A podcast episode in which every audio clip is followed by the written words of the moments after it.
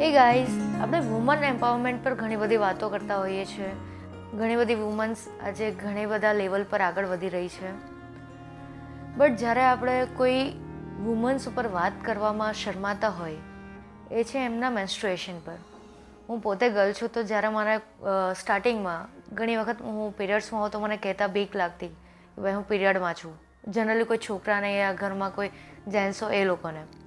So my point is today કે આપણે woman આપણે પેડમેન જોઈ અને ઘણા બધા લોકો પીરિયડ્સ પર ઘણી બધી વાતો કરી છે. બટ આપણને ખબર છે કે નેચરલમાં કયા પેટ સૌથી સારા છે.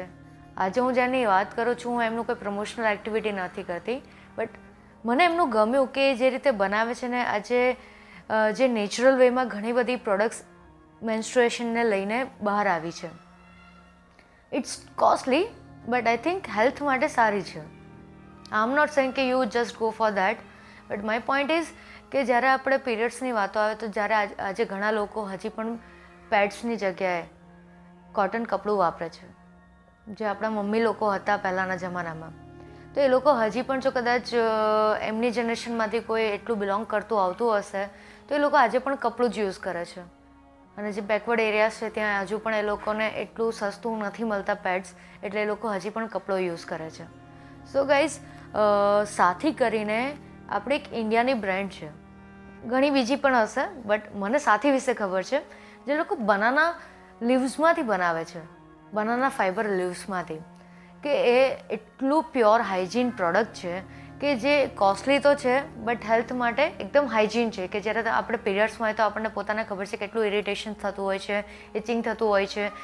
તમે લોંગ ટાઈમ સુધીને પહેરી નહીં રાખી શકો you have to change after four to five if you have lots of blood loss so A blood loss જે થતું હોય છે, એના બેઝિસ પર આપણને ઘણા બધાને બહુ વધારે પડતું થતું હોય છે, તો એ લોકોએ વારે વારે ચેન્જ કરતું પડ હોવું પડે છે. તો આ નેચરલ જ્યારે તમે યુઝ કરો છો તો આઈ થિંક જે ઇચિંગના અને બીજા બધા જે પ્રોબ્લેમ્સ આવે છે લાઈક રેશિસ થઈ જાય છે ઘણા બધાને, ઘણાને ઇચિંગ થાય છે, ઘણાને ત્યાર પછી એલર્જી થઈ જાય છે ત્યાં.